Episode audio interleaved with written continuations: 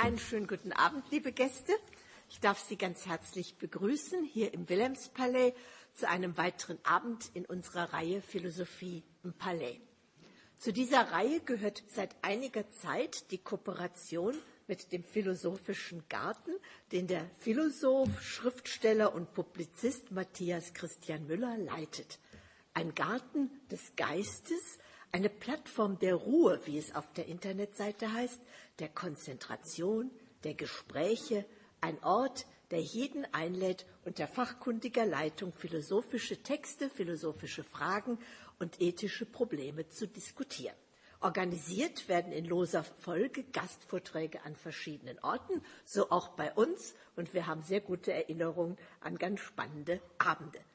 Der Philosophische Garten hat seinen Sitz von Stuttgart nach Berlin verlegt. Aber ich freue mich, dass die gute Verbindung von Berlin nach Stuttgart auch funktioniert und dass wir auch in Zukunft weiterhin gemeinsam Vorträge in unserem Haus anbieten werden. Ich begrüße also ganz, ganz herzlich Matthias Müller und bedanke mich für die gute Zusammenarbeit. Der Dank gilt auch der Leiterin unseres Ateliers Leben, Denken, Handeln, Veronika Geng, die den Abend vorbereitet und mit einer Medienpräsentation und vertiefenden Informationen, die Sie draußen sehen konnten, begleitet. Einführung und Moderation übernimmt Herr Müller. Deshalb bleibt mir nur kurz, aber umso herzlicher ein Willkommen an Herrn Professor Paun aus Berlin auszusprechen. Er ist ein internationaler Experte in seinem Fach, Sprecher der Berlin School of Mind and Brain, er veröffentlichte zahlreiche Schriften zu verschiedenen Aspekten der Philosophie. Alles andere, denke ich, wird Herr Müller berichten. Herr Professor Pauen, wir freuen uns sehr, dass Sie heute Abend zu uns gekommen sind. Ich bin sehr, sehr gespannt auf Ihren Vortrag und wünsche allen Anwesenden einen anregenden und interessanten Abend. Es ist ein sehr, sehr spannendes Thema, was bestimmt zu viel Diskussion anregt. Schönen Abend bei uns.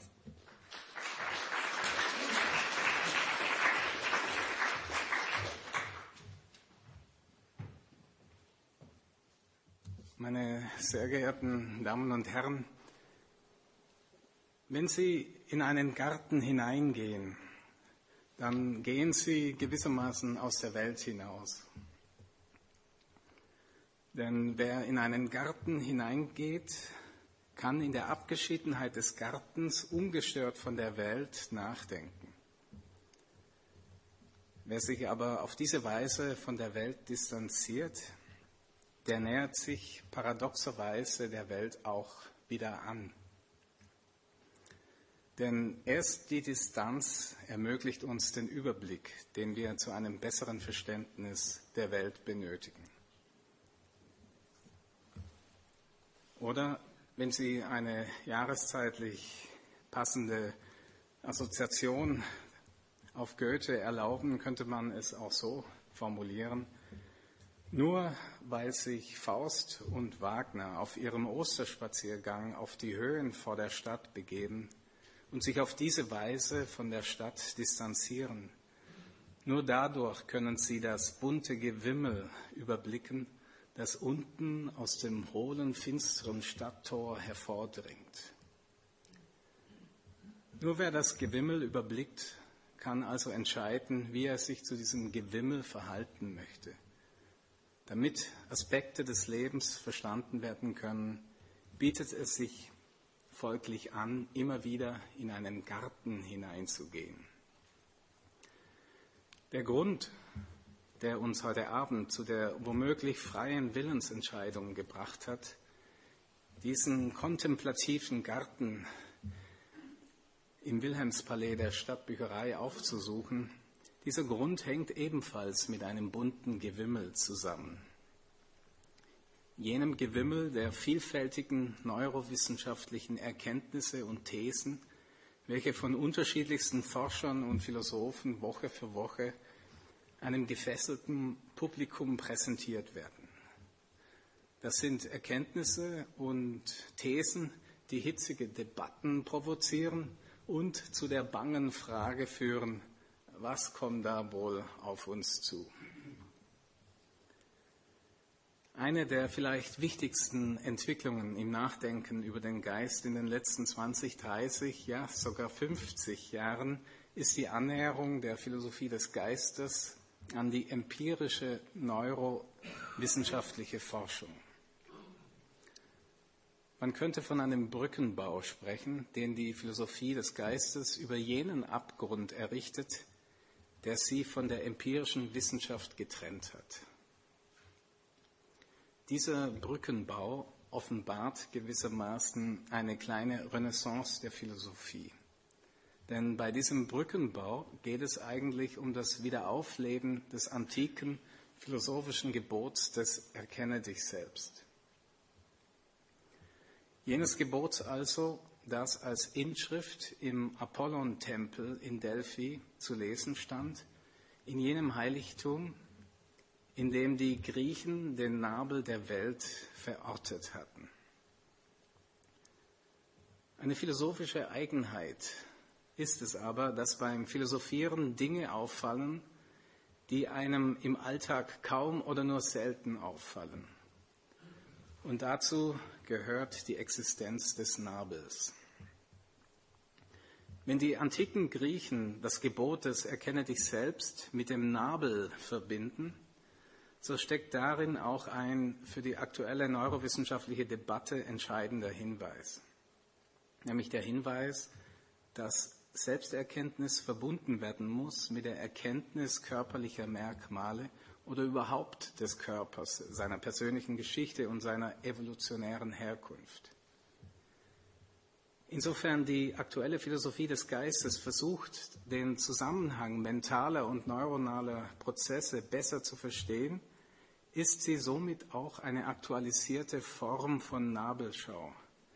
Und die traditionelle Frage der Nabelschau lautet bekanntlich, was ist der Mensch? Mit dieser Frage können wir zu unserem Gastredner überleiten, Michael Pauen, dessen jüngstes im Jahr 2007 publiziertes Buch eben diesen Titel trägt, Was ist der Mensch? Herr Pauen ist sozusagen der lebende Beweis für die Renaissance der Philosophie des Geistes. Geboren 1956 studiert er in Marburg, Frankfurt am Main und Hamburg. Promoviert 1989 über die Rationalität und ästhetische Lust in deutschen Kunsttheorien bis zur Moderne und habilitiert 1995 über den eliminativen Materialismus und die Theorie der psychophysischen Identität. Paun beginnt seine Laufbahn also zunächst auf den Feldern der Geschichtsphilosophie, der Kultur und Wissenschaftskritik und der Ästhetik. Für seine Arbeiten auf diesem Gebiet wird ihm 1997 der Ernst Bloch Förderpreis verliehen. Doch die aufregenden Diskussionen auf dem Gebiet der Philosophie des Geistes entzünden und beschäftigen ihn zunehmend. Dabei beeinflussen ihn Studienaufenthalte als Visiting Professor am Institute for Advanced Study in Amherst, Massachusetts, als Fellow an der Cornell University in Ithaca, New York und am Hanse Wissenschaftskolleg in Delmenhorst, wo Pauen Tür an Tür mit dem Kollegleiter, dem Verhaltensphysiologen Gerhard Roth, zusammenarbeitet. Nach weiteren Zwischenstationen mit Vertretungsprofessuren in Marburg und Berlin folgte er im Jahr 2000 dem Ruf auf eine Professur für Kultur- und Technikphilosophie an die Otto von Gericke Universität in Magdeburg. Im Jahr 2007 wird er der erste im Rahmen der Exzellenzinitiative des Bundes und der Länder berufene Professor für Philosophie des Geistes an der Humboldt-Universität zu Berlin und gleichzeitig einer der neuen Sprecher der Berlin School of Mind and Brain, einer international und transdisziplinär ausgerichteten und weltweit beachteten Forschungseinrichtung der Humboldt-Universität. Seine Arbeitsgebiete sind insbesondere das Problem der Willensfreiheit und der Entscheidungsfindung, das sogenannte Rätsel des Bewusstseins sowie die Frage, welcher Zusammenhang zwischen erste Person Erfahrung und dritte Person Neurowissenschaft besteht. Nicht zuletzt beschäftigt ihn die Frage nach den Konsequenzen der neurowissenschaftlichen Forschung für das Menschenbild und die Ethik. In mehreren Schriften etwa diskutiert er starke Argumente für die Identitätstheorie, jener Theorie, die stark verkürzt besagt, dass mentale Eigenschaften und neuronale Eigenschaften identisch sind. Darüber hinaus vertritt Pauen eine kompatibilistische Position in der Freiheitsdebatte. Diese Position zeigt, inwiefern Freiheit und Determinismus zusammenhängen, sozusagen kompatibel sind und ohne einander gar nicht denkbar sind. Pauen hat bislang 13 Bücher geschrieben und, wenn ich richtig gezählt habe, über 160 Aufsätze und Vorträge veröffentlicht. Meine sehr geehrten Damen und Herren, ich bedanke mich bei der Stadtbücherei Stuttgart für die wie immer hervorragende und fruchtbare Zusammenarbeit. Ich bedanke mich gleichfalls bei Professor Pauen dafür, dass er den Weg vom hohen Norden in den tiefen Süden gefunden hat.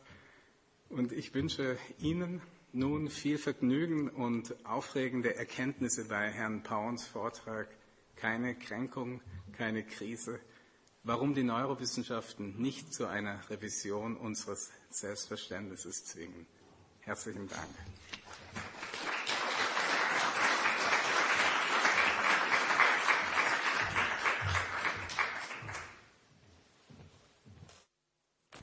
Hören Sie mich? Ja, herzlichen Dank für die Einleitung und herzlichen Dank für die Einladung.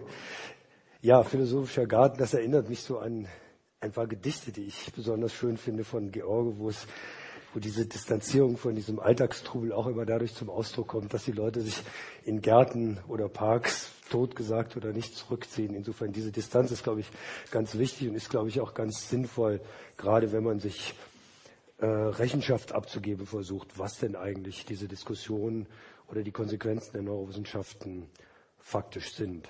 Äh, ich muss mich ein bisschen entschuldigen, ich bin etwas erkältet.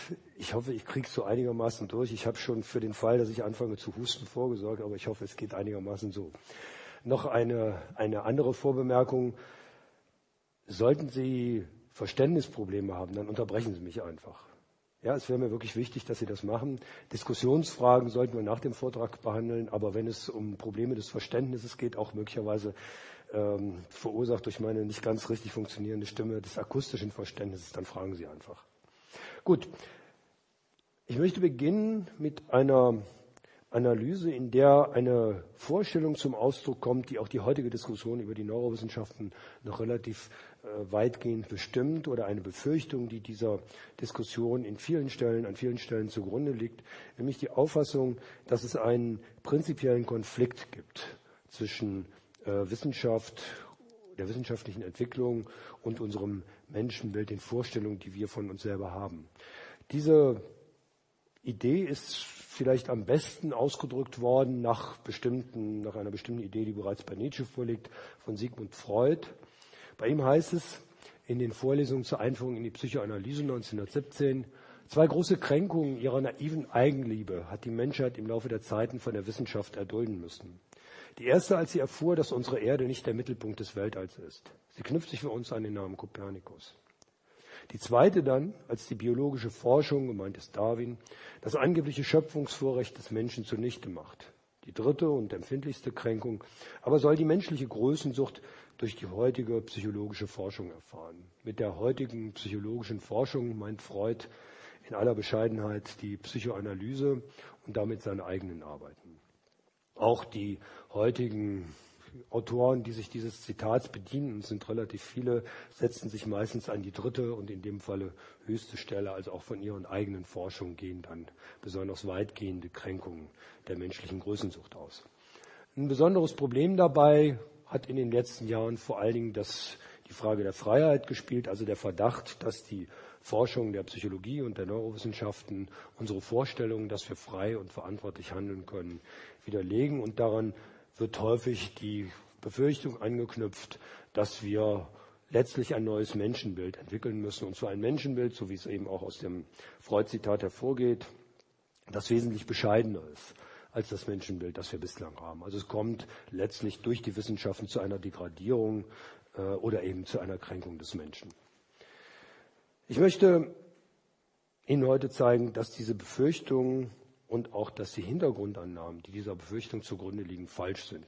Ich glaube also nicht, dass wir ein neues Menschenbild benötigen, auch wenn es an einzelnen Stellen, um dieses Missverständnis nicht aufkommen zu lassen, an einzelnen Stellen natürlich zu Korrekturen kommen wird, auch wenn die Neurowissenschaften, auch das scheint mir extrem wichtig zu sein, und sehr, sehr viele wichtige neue Erkenntnisse bringen. Aber was ich nicht glaube, ist, dass unser Menschenbild zumindest in seinen substanziellen Bestandteilen, also dort, wo wir davon ausgehen, dass wir verantwortliche, bewusste, selbstbewusste Lebewesen sind. Nur auf diese, um diese Merkmale geht es. Ich glaube, an diesen Stellen muss unser Menschenbild nicht korrigiert äh, werden. Und ich möchte Ihnen auch zeigen, dass dieses Menschenbild historisch in einer überraschenden Weise stabil geblieben ist. Es ist also nicht so, dass sich das über längere Zeit substanziell verändert hat. In diesen Merkmalen, an vielen anderen Stellen natürlich sehr wohl. Also wenn Sie zum Beispiel an Geschlechterrollen zum Beispiel denken oder an Vorstellungen über soziale Differenzierung, hat sich natürlich sehr viel geändert. Aber an diesen substanziellen Punkten hat sich im Grunde genommen nichts oder nur sehr wenig geändert. Und zwar über sehr, sehr lange historische Epochen hinweg. Was sich verändert im Laufe der wissenschaftlichen Entwicklung, ist etwas anderes. Es ist nicht so, dass die Wissenschaften unser, äh, unser Menschenbild widerlegen. Was sich allerdings verändert, sind die Erklärungen, die die Wissenschaften liefern für bestimmte Bestandteile unseres Menschenbildes. Also zum Beispiel dafür, dass wir bewusste, dass wir selbstbewusste Lebewesen sind oder dass wir überhaupt Lebewesen sind und uns insofern von unbelebten Objekten unterscheiden. Diese wissenschaftlichen Erklärungen führen ebenfalls nicht zu einer Nivellierung der Unterschiede zwischen dem Menschen und der außermenschlichen Natur.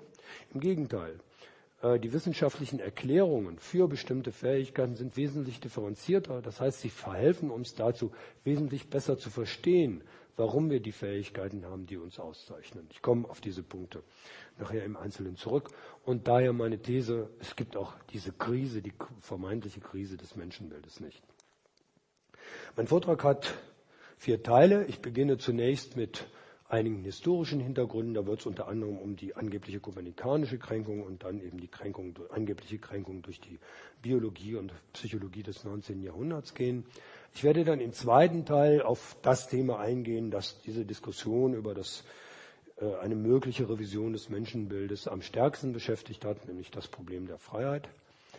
Ich werde in dem Zusammenhang eine Vorstellung von Freiheit entwickeln, die vereinbar ist mit wesentlichen Erkenntnissen der Naturwissenschaften, äh, werde im dritten Teil dann auf eine Frage eingehen, die ähm, auf den ersten Blick extrem plausibel zu sein scheint, nämlich dass es in einer Welt, die von Naturgesetzen beherrscht wird, keine Handlungsalternativen gibt. Also wenn unsere Welt wirklich eindeutig mit Naturgesetzen beschrieben werden kann, dann hatte keiner von uns die Alternative, heute hier nicht hinzukommen.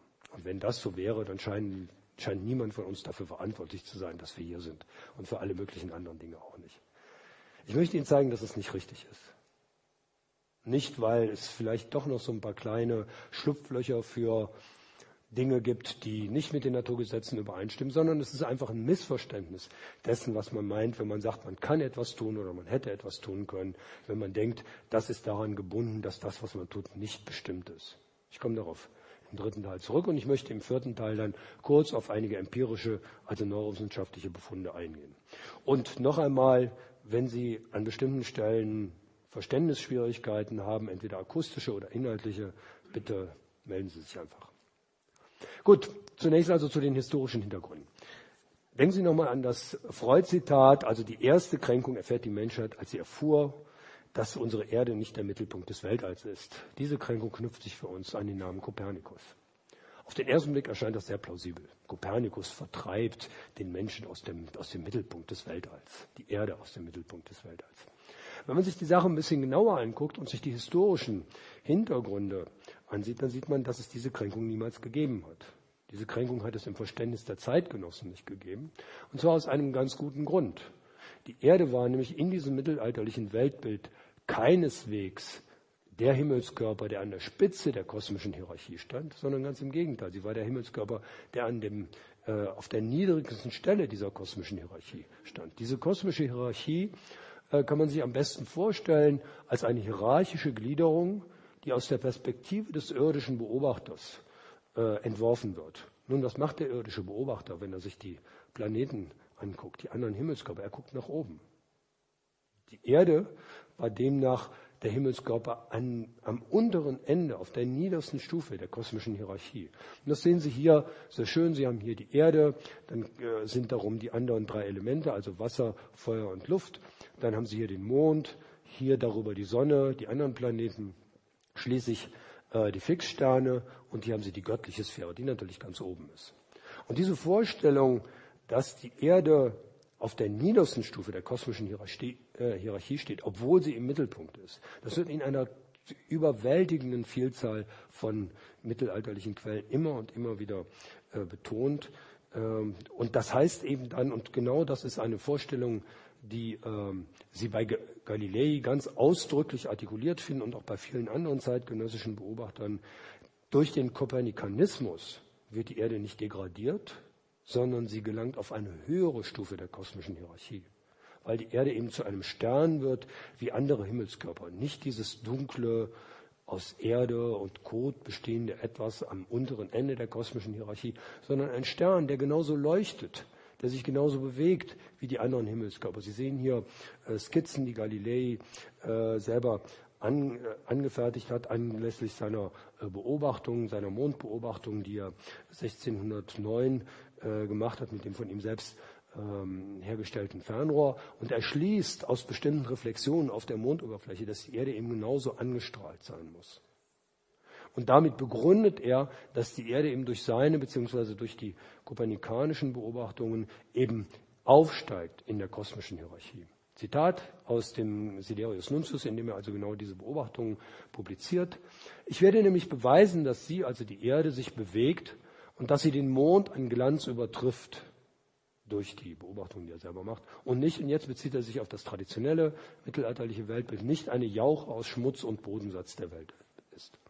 Und dafür gibt es eine Vielzahl, das ist im Grunde genommen seit den 1900, spätestens seit den 1920er Jahren bekannt, wird aber aus irgendwelchen Gründen nicht rezipiert, also weil die Geschichte so schön ist von der Erde, die aus dem Mittelpunkt des Kosmos vertrieben wird. Aber es ist ganz eindeutig, dass eben der Kopernikanismus von den Zeitgenossen nicht als eine Kränkung betrachtet wird.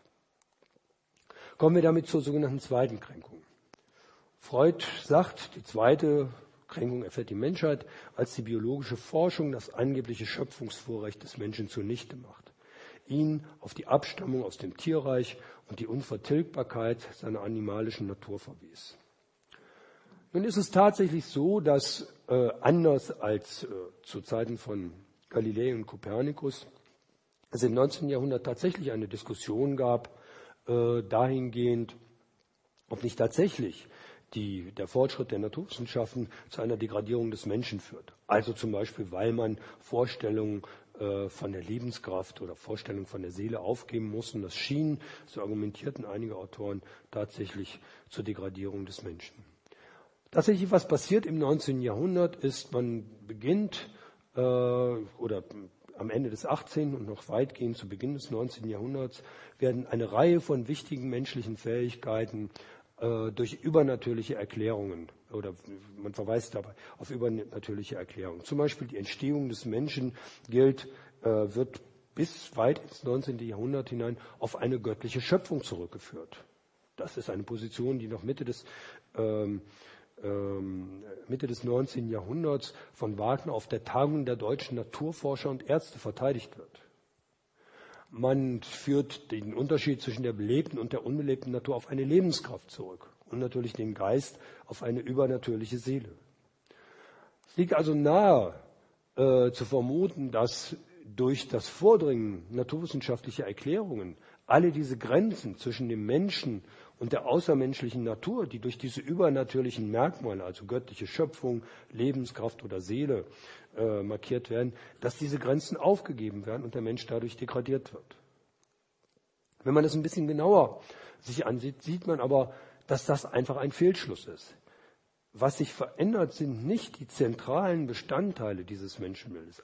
Was sich verändert, ist also nicht zum Beispiel die Überzeugung, dass es einen Unterschied gibt zwischen der belebten und der unbelebten Natur oder zwischen Lebewesen, die über geistige Fähigkeiten verfügen und solchen, die das nicht haben. Sondern was sich verändert, sind einfach nur die Erklärungen, die man anführt, um diese Unterschiede zu verstehen. Und ich glaube, das beste Beispiel dafür ist die Lebenskraft. Natürlich bestreitet niemand in dem Moment, wo man diese Vorstellung der Lebenskraft aufgibt, dass es einen Unterschied zwischen, sagen wir, Tischen und Lebewesen gibt. Sondern was sich ändert, ist, man äh, verwendet eine andere Theorie oder eine andere Erklärung, um diesen Unterschied zu verstehen. Und die biologischen Theorien, die man äh, aufbauen, zum Beispiel auf den Entdeckungen der Zelltheorie durch äh, Schleiden und Schwannen am Beginn des 19. Äh, Jahrhunderts, diese biologischen Theorien, die man entwirft, degradieren den Menschen oder degradieren die belebte Natur nicht, sondern sie verhelfen uns dazu zu verstehen, worin denn der eigentliche Unterschied zwischen belebten und nicht belebten Objekten besteht, zwischen Lebewesen und nicht belebten Objekten. Dadurch gibt es also keine Degradierung und keine Nivellierung, sondern einfach nur ein besseres Verständnis. Die, der Verweis auf eine Lebenskraft verhilft uns eben nicht dazu zu verstehen, worin der Unterschied besteht. Sehr wohl aber der Verweis auf biologische Theorien. Ähm, das heißt, die Wissenschaft verbessert das Verständnis und auch die anderen Revisionen, die wir im Verlaufe dieser Zeit haben, führen mit Sicherheit nicht dazu, dass die Würde des Menschen nivelliert wird. Äh, sehen Sie mal ganz ab von diesen wissenschaftlichen Diskussionen. Vergleichen Sie mal die Vorstellung von der Würde des Menschen, wie sie zu Beginn, sagen wir, des 19. Jahrhunderts gültig waren, wo auch intellektuelle Wissenschaftler zum Beispiel Sklaverei oder Kinderarbeit noch als etwas betrachteten, was man ohne weiteres tolerieren kann, wo von einer allgemeinen Deklaration der Menschenrechte überhaupt keine Rede sein konnte, wo man rassistische Unterschiede machte, äh, die uns heute völlig, ja, völlig verwerflich vorkommen. Also die Vorstellung von der besonderen Würde des Menschen ist in dieser Zeit nicht äh, reduziert worden, sind nicht reduziert worden oder nivelliert worden. Im Gegenteil, sie haben sich wesentlich weiter ausgebildet. Äh, und man könnte jetzt diese äh, Entwicklung auch noch wesentlich weiter zurückverfolgen. Wenn es also tatsächlich so wäre, dass die Wissenschaften, die wissenschaftliche Entwicklung, jetzt gehen Sie mal ein bisschen weiter zurück, gehen Sie zurück in die Antike oder gehen Sie zurück bis in die äh, alte ägyptische Kultur. Wenn die Wissenschaft tatsächlich zu einer Degradierung des Menschen geführt hätte, dann hätte, ja, hätte man ja in der Antike oder in der, in der ägyptischen Kultur über, einen, über eine grandiose Überschätzung des Menschen verfügen müssen. Auf diese Idee, so etwas behauptet natürlich niemand. Was allenfalls behauptet wird, ist, dass bestimmte Vorstellung zum Beispiel von Verantwortlichkeit, von Selbstbewusstsein äh, erst neueren Datums ist. Aber auch das ist falsch. Sie finden auch bereits in der ägyptischen Kultur in sehr alten Dokumenten der ersten ägyptischen Zwischenzeit, etwa 2200 Jahre vor Christus, bereits Zeichen, klare Anzeichen von Selbstbewusstsein oder individueller Verantwortlichkeit. Oder eine andere Schrift, die jeder von Ihnen kennt, die biblische Genesis. Die, der Verfasser der Genesis ist nicht ganz klar, ob es die ähm, Dramatis Personae sind der Genesis, aber zumindest der Verfasser der Genesis bemüht sich zu begründen, warum Adam und Eva zu Recht bestraft werden durch die Vertragung aus dem Paradies. Also zumindest der Verfasser der Genesis hat bereits eine Vorstellung von individueller Schuld und Verantwortung. Also auch da sehen Sie, dass sich diese substanziellen Merkmale unseres Menschenbildes über sehr, sehr lange historische Epochen nicht verändert haben. Und das spricht ebenfalls sehr stark gegen die Vorstellung, dass so etwas durch einige wissenschaftliche Erkenntnisse widerlegt werden kann. Und was weiterhin dagegen spricht, ich glaube, der entscheidende Punkt ist, dass diese zentralen Merkmale unseres Menschenbildes nicht irgendwelche Erfindungen sind, nicht irgendwelche kulturellen Konstrukte, sondern etwas, was wir tagtäglich im, in unserem alltäglichen Leben überprüfen, was sich offensichtlich in dieser alltäglichen Interaktion bewährt hat. Das, was sich dort nicht bewährt hat, äh, davon werden wir sehr schnell Abstand nehmen. Also stellen Sie sich vor, Sie haben etwas illusorische Vorstellungen von der Verantwortlichkeit oder Freiheit von Menschen, Sie werden damit relativ, also es mag für Sie persönlich vielleicht äh, auf den ersten Blick sehr angenehm sein, äh, sich selbst so zu überschätzen, aber Sie überschätzen damit gleichzeitig auch die Menschen, mit denen Sie tagtäglich über, zu tun haben. Und selbst wenn Sie der Besitzer eines Zeitungskiosks sind und die Verantwortlichkeit oder die Bereitschaft anderer Menschen, äh, zum Beispiel ihre Verpflichtungen erfüllen, sehr stark überschätzen, dann werden Ihre geschäftlichen Aussichten auf die Dauer sehr schlecht sein. Äh, sie werden also wahrscheinlich relativ schnell diese Vorstellung korrigieren oder umgekehrt, wenn Sie die nicht korrigieren und Vorstellungen, die, es über, die wir über so lang, an denen wir über so lange Zeit festgehalten haben, die haben sich offensichtlich in dieser äh, alltäglichen Interaktion bewährt. Und insofern ist nicht anzunehmen, dass sie völlig falsch sind oder dass Menschen, wenn man die diese Fähigkeiten im Alltag beweisen, wenn man die im psychologischen Labor untersucht, dass sie dann diese Fähigkeiten plötzlich nicht mehr haben sollten. Also alles das spricht erstmal zumindest in, einer, in einem ersten Überblick gegen die Vorstellung, dass dieses Menschenbild, was wir haben, also in diesen substanziellen Punkten, äh, illusorisch sein sollte. Das ist natürlich noch kein Beweis. Ähm, um zu zeigen, dass so etwas auch für heute geht, äh, für heute gilt, möchte ich auf einen Punkt in der Diskussion zurückkommen, der eben in den letzten Jahren besonders stark umstritten war, nämlich dieses Problem der Willensfreiheit. Ähm, um Ihnen einen Vertreter dieser Vorstellungen äh, zu mh, mm, präsentieren, möchte ich auf äh, Wolfgang Prinz kommen. Wolfgang Prinz ist äh, Psychologe, einer, ein äh, Direktor eines der wichtigsten Max-Planck-Institute für Psychologie, die gerade, der gerade diese äh, Forschung zur, ähm, zur Entscheidungsfindung, Willensbildungsprozessen gemacht hat, bis vor einigen Jahren in München, jetzt in Leipzig. Also einer der wichtigsten Forscher auf diesem Gebiet. Ähm, Prinz geht davon aus, dass es ähm, einen solchen prinzipiellen Widerspruch gibt zwischen wissenschaftlicher Erkenntnis und unserer Überzeugung von persönlicher Verantwortlichkeit. Äh, es kommt zum Ausdruck in diesem äh, in dem Zitat, das ich Ihnen mitgebracht habe, die Idee eines freien menschlichen Willens ist mit wissenschaftlichen Überlegungen prinzipiell nicht zu vereinbaren. Wissenschaft geht davon aus, dass alles, was geschieht, seine Ursachen hat und dass man diese Ursachen finden kann. Ich glaube, das ist völlig richtig. Das ist so. Das ist ein zentrales Prinzip von wissenschaftlicher Arbeit. Für mich ist es unverständlich, dass jemand, der empirische Wissenschaft betreibt, glauben kann, dass freies, also nicht determiniertes Handeln denkbar ist. Also wenn man Prinz glaubt, dann haben wir hier wieder einen solchen Konflikt, einen solchen prinzipiellen Konflikt zwischen, zwischen, wissenschaftlicher Entwicklung und den Überzeugungen, die wir in Bezug auf uns haben, nämlich der Überzeugung, dass wir frei und verantwortlich handeln können.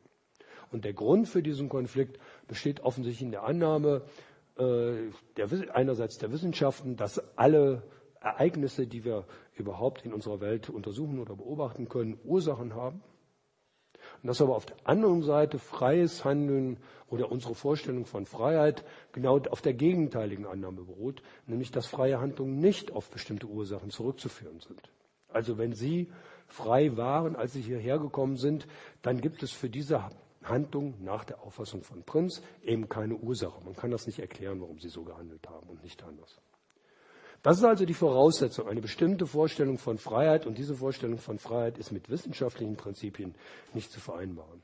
Was ich Ihnen zeigen möchte im Folgenden ist, dass diese Vorstellung von Freiheit falsch ist. Dass also mit dieser Vorstellung von Freiheit, Vorstellung also, dass Freiheit etwas mit einem Mangel an Determination zu tun hat oder einer, der Abwesenheit von Ursachen, dass diese Vorstellung von Freiheit sehr, sehr unplausibel ist und dass wir diese Vorstellung aufgeben sollen oder eigentlich nicht aufgeben sollen.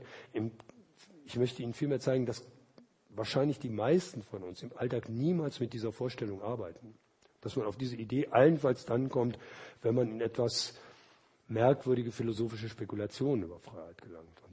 Das Merkwürdige an diesen philosophischen Spekulationen, das würde ich Ihnen gerne im Folgenden vor Augen führen. Ich komme also damit zu einer Minimalkonzeption von Freiheit. Von einer Minimalkonzeption von Freiheit spreche ich deswegen, äh, weil ich zunächst einmal so die wesentlichsten Bedingungen einfach nennen möchte, die wir voraussetzen, wenn wir sagen, jemand war für das, was er tat, verantwortlich oder jemand war frei, als er dieses oder jenes gemacht hat. Mit anderen Worten, was ich mache oder was Philosophen normalerweise machen, wenn sie sagen, das und das heißt Freiheit oder das und das heißt Bewusstsein, man geht eigentlich in der Regel von dem aus äh, oder davon aus, wie wir diese Ausdrücke oder diese Begriffe im Alltag verwenden. Was Philosophen zu tun versuchen, ist also nicht, sie verkünden nicht irgendwie allerletzte Wahrheiten, die ihnen in nächtlichen Träumen eingefallen sind vom Katheder, sondern sie versuchen zu analysieren, wie bestimmte Ausdrücke oder Begriffe im Alltag verwendet werden. Und sie versuchen natürlich ein bisschen Klarheit daran zu bringen. Nun kann das allerdings gerade bei dem Begriff der Freiheit ein bisschen schwierig sein, weil unsere Vorstellungen in Bezug auf Freiheit an vielen Stellen unklar sind und wahrscheinlich auch widersprüchlich. Das heißt, wenn ich fünf von Ihnen fragen würde, was verstehen Sie unter Freiheit, dann würde ich wahrscheinlich sehr unterschiedliche Antworten kriegen. Und dann kann man sich fragen, naja, also wie zaubern Philosophen dann aus solchen unterschiedlichen Antworten dann plötzlich eine klare Konzeption von Freiheit hervor? Das kann doch nicht mit rechten Dingen zugehen. Wenn man das so machen würde, könnte das auch nicht mit rechten Dingen zugehen. Aber es gibt einen, gibt einen Trick, wir haben nämlich relativ klare Vorstellungen davon, was Freiheit nicht ist. Also unter welchen Bedingungen wir nicht davon sprechen würden, dass zum Beispiel unsere Kinder, wenn sie irgendwas ausgefressen haben, verantwortlich sind. Und mit diesen negativen Intuitionen, also Intuitionen, Vorstellungen davon, was Freiheit nicht ist, damit möchte ich anfangen. Es gibt im Grunde genommen zwei wesentliche Punkte. Zum einen gehen wir davon aus, dass Freiheit unterschieden werden muss gegen, äh, von Zwang oder von externer Determination. Also wenn Sie wüssten, dass ich unter Zwang hierher gekommen bin, dann würden Sie sagen, nee, also da war er wohl nicht frei, als er hierher gekommen ist. Also wenn Herr Müller mir eine sagenhafte Konventionalstrafe angedroht hätte, wenn ich hier nicht hergekommen wäre, dann auch selbst dann, wenn ich so schrecklich krank wäre, wie ich das heute bin, dann wäre ich nicht krank. Wenn er, wäre ich nicht frei gewesen, wenn ich hierher gekommen bin. Also was wir zuerst brauchen, ist Freiheit hat irgendetwas mit Autonomie zu tun. Also der Unabhängigkeit von Zwang. Halten wir, lassen wir es einfach mal dabei. Es gibt auch noch einen zweiten wesentlichen Punkt. Wir würden nämlich auch dann nicht von Freiheit sprechen, wenn eine bestimmte Handlung, ein bestimmtes Ereignis zufällig zustande gekommen ist. Freiheit würden wir auch von Zufall unterscheiden. Dafür gibt es einen sehr guten Grund, auf den komme ich sofort. Entscheidend zunächst einmal, was ist eigentlich der Unterschied zwischen einer freien Handlung und einem Zufall? Ich glaube, der entscheidende Unterschied ist, freie Handlungen lassen sich irgendwie auf Personen zurückführen. Also wenn zum Beispiel jetzt, ja, sagen wir, diese Folien hier plötzlich, aus welchen Gründen auch immer, eben per Zufall anfangen würden, durchzulaufen bis zu der letzten Folie, dann würden Sie sagen, dafür bin ich nicht verantwortlich. Aber wenn ich das hier mit meinem, mit diesem, mit dieser Fernbedienung mache und das durchlaufen lasse und würde dann sagen würde, ja, jetzt ist zu Ende, dann würden Sie sagen, ja, dafür bin ich verantwortlich und Sie würden sich vermutlich bei mir beschweren. Entscheidender Unterschied ist also der Unterschied zwischen einer zuschreibbaren Handlung, einer verantwortlichen Handlung oder einer freien Handlung und einem Zufall ist, dass freie Handlungen auf Personen zurückgeführt werden können. Und das ist auch deswegen notwendig, weil wir Personen eben für freie Handlungen verantwortlich machen. Und wie wollen wir jemanden verantwortlich machen für einen Zufall? Also haben wir zwei wesentliche Punkte. Freie Handlungen setzen voraus Abwesenheit von Zwang und zum anderen die Abwesenheit von Zufall. Es gibt noch eine ganze Reihe von anderen Bedingungen, die möchte ich hier jetzt nicht im Einzelnen ausführen. Ähm, der entscheidende Punkt an der Stelle ist, wenn das so stimmt, dann können wir sagen, freie Handlungen sind selbstbestimmte Handlungen. Also jemand ist frei, wenn er zum Beispiel, was weiß ich, den Zug nach äh, Stuttgart nimmt, äh, statt in Berlin zu bleiben, wenn er sich selbst, wenn das eine selbstbestimmte Handlung war, wenn es selbstbestimmt war, dass er nach Stuttgart gefahren ist und nicht in Berlin geblieben ist. Selbstbestimmung heißt nämlich, jetzt erinnern Sie sich wieder an diese beiden Punkte, also Abwesenheit von Zwang und Abwesenheit von Zufall. Wenn wir sagen, jemand war selbstbestimmt, dann heißt das eben, dass er nicht gezwungen war, sonst wäre er nämlich von außen bestimmt oder fremdbestimmt gewesen. Und es heißt auch, dass das, was, er passiert, das, was da passiert war, nicht zufällig passiert ist. Dann wäre es nämlich nicht selbstbestimmt, sondern unbestimmt. Also das spricht sehr stark dafür, dass man Freiheit in Selbstbestimmung übersetzen kann. Stellen Sie sich mal vor, ich wäre fest davon überzeugt, dass Diebstahl verwerflich ist. Und ich würde jetzt aufgrund dieser Überzeugung das, was ich mir gerade im Lebensmittelmarkt genommen habe, auch tatsächlich bezahlen und nicht stehlen. Diese Überzeugung würde das also verständlich machen, dass ich so handle, wie ich tue. Dann würde man sagen, ja, die Handlung war vermutlich selbstbestimmt. Und wenn sie selbstbestimmt war und Selbstbestimmung eben eine adäquate Übersetzung äh, von Freiheit ist, dann war ich eben frei und auch verantwortlich dafür. Und jetzt stellen Sie sich vor, ich wäre eben der Überzeugung, dass das mit Diebstahl eigentlich zumindest unter bestimmten Bedingungen gar nicht so schlecht ist. Oder nehmen wir mal an, ich wäre davon überzeugt, dass es unter bestimmten Bedingungen gar nicht so schlecht ist, wenn man, sagen wir, Versprechen oder Zusagen, die man gegeben hat, unter bestimmten Bedingungen äh, verändert oder revidiert und das möglicherweise sogar aufgrund eigener Überzeugungen macht, zum Beispiel weil man bestimmte Bewegungen in Richtung Modernität äh, vorantreiben möchte, dann würde man normalerweise sagen, die Person ist dafür verantwortlich, was sie da macht. Und sie handelt in, der, in dieser Situation selbstbestimmt.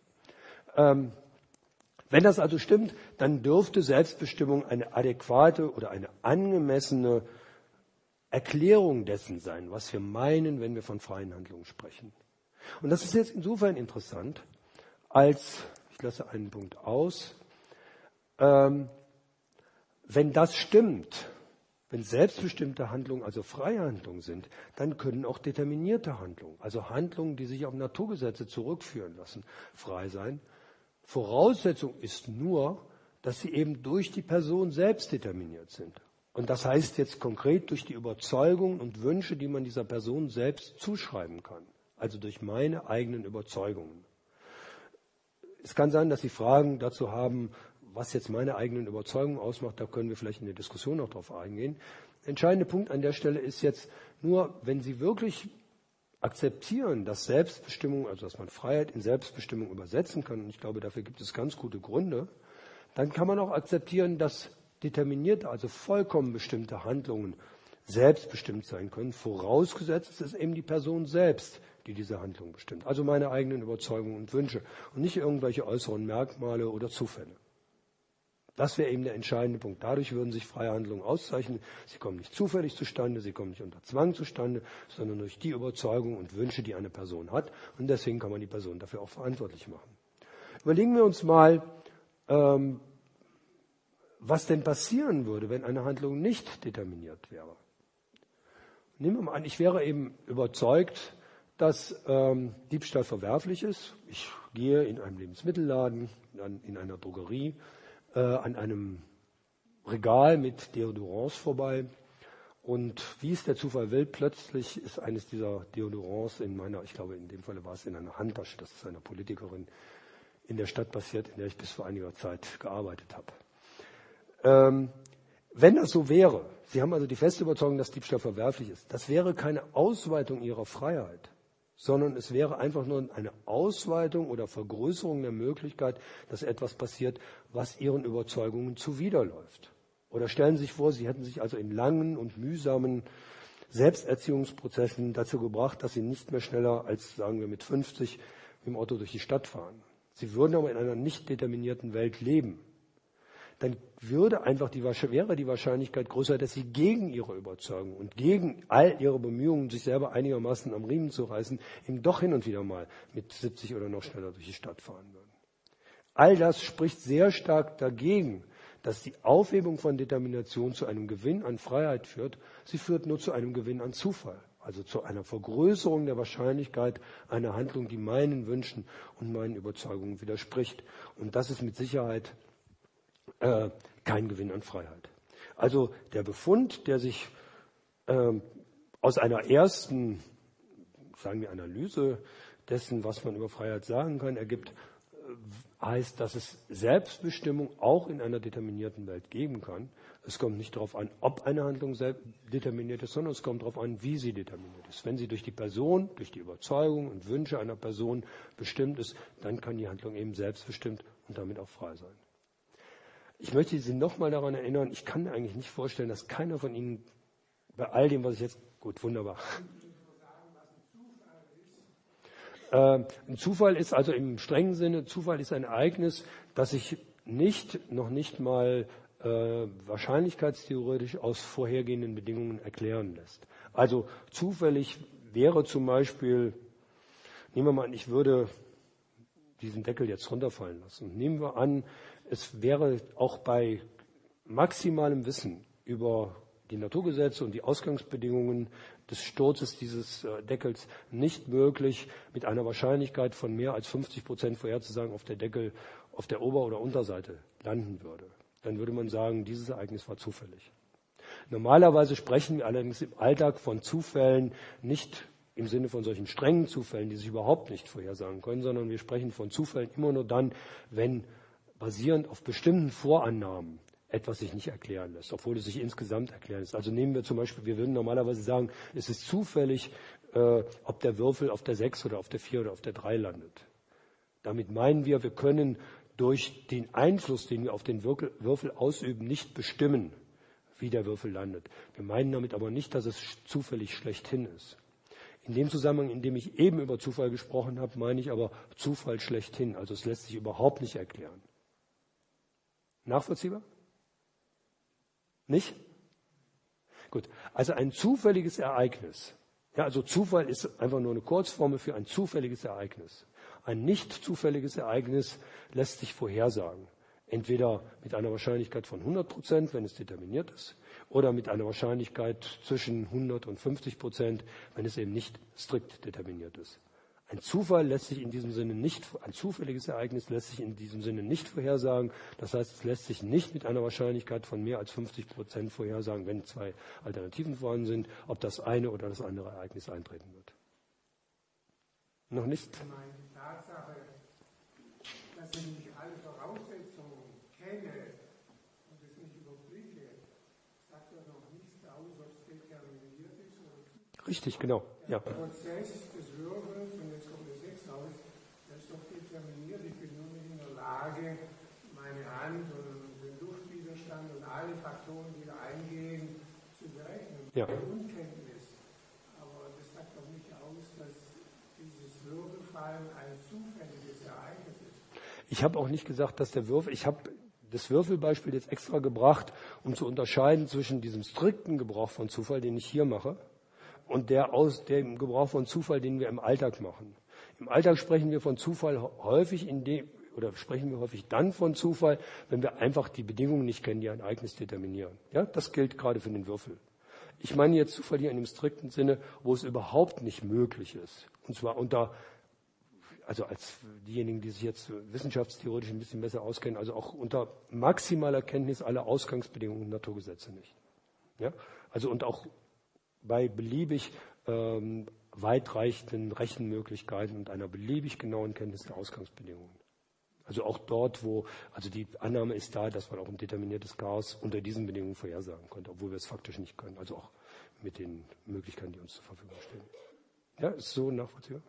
Gut.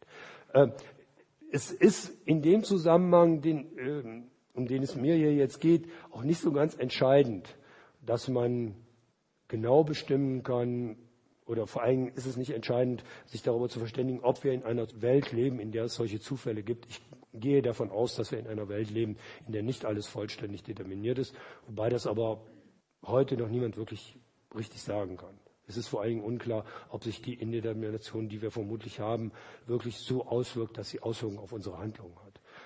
Wenn das stimmt, was ich Ihnen sage, ist diese Frage aber letztlich irrelevant. Ja. Okay, von der Determination meinen wir wieder die externe Determination, nicht Ähm, ja, Nein, äh, an der Stelle geht es um eine beliebige Aufhebung von Determination. Egal wo Sie die Determination aufheben, Sie haben niemals einen Gewinn an Freiheit. Wenn Sie, ähm, also wenn Sie bei einem Ereignis, nehmen wir mal ein Ereignis, das tatsächlich durch eine Person, wo wir also von Selbstbestimmung sprechen würden. Ja, also das Beispiel, das ich oben gebracht habe, ich bezahle also, weil ich davon überzeugt bin, dass Diebstahl verwerflich ist. Wenn wir da die Determination aufheben würden, in dem Falle die interne Determination, hätten wir nur einen Gewinn an Zufall. Aber auch wenn Sie die externe Determination aufheben würden, hätten Sie keinen Gewinn an Freiheit, sondern ebenfalls nur einen Gewinn an Zufall. Also da könnte es dann passieren, was weiß ich, dass irgendwelche Dinge, die eben nicht vorhersehbar sind, passieren und vielleicht Ihr Handeln beeinflussen. Beantwortet? Ja. Nein, einen Moment. Also stellen wir uns ein Ereignis. Ich hatte eben das Beispiel, ich bin fest davon überzeugt, dass Diebstahl verwerflich ist. Und weil ich davon überzeugt bin, dass Diebstahl verwerflich ist, bezahle ich die Sachen, äh, die ich in meinem Einkaufskorb habe. Jetzt stellen Sie sich vor, in der Situation würde die Determination, und da geht es jetzt tatsächlich um die interne Determination, die Determination oder Bestimmung meiner Handlung durch meine Überzeugungen aufgehoben. Dann würde dadurch kein zusätzlicher Freiheitsspielraum entstehen. Denn das, was passiert, würde ja gerade nicht mehr durch mich festgelegt, sondern faktisch durch den Zufall. Und deswegen würde daraus keine Ausweitung von Freiheit äh, daraus äh, folgen, sondern wirklich nur eine Ausweitung von Zufälligkeit. Also und damit eine Vergrößerung der Möglichkeit, dass etwas passiert, was meinen Überzeugungen widerspricht. In dem Falle also eine Vergrößerung der Möglichkeit, dass ich faktisch die Sachen nicht bezahle. Jetzt nachvollziehbar? Ja? Können Sie ein bisschen lauter sprechen? Äh, ein determiniertes Ereignis ist ein Ereignis, das durch die vorausgehenden Bedingungen und die Naturgesetze vollkommen festgelegt ist. Also zum Beispiel, ja, also das nicht anders hätte eintreten können, als es faktisch eingetreten ist. Oder eine Welt, die determiniert ist, wird durch ihre Ausgangsbedingungen und durch die Naturgesetze vollkommen festgelegt, sodass also auch bei, bei beliebig oft eintretendem, eintretenden Ereignisfolgen immer wieder dasselbe herauskommen muss. Ja?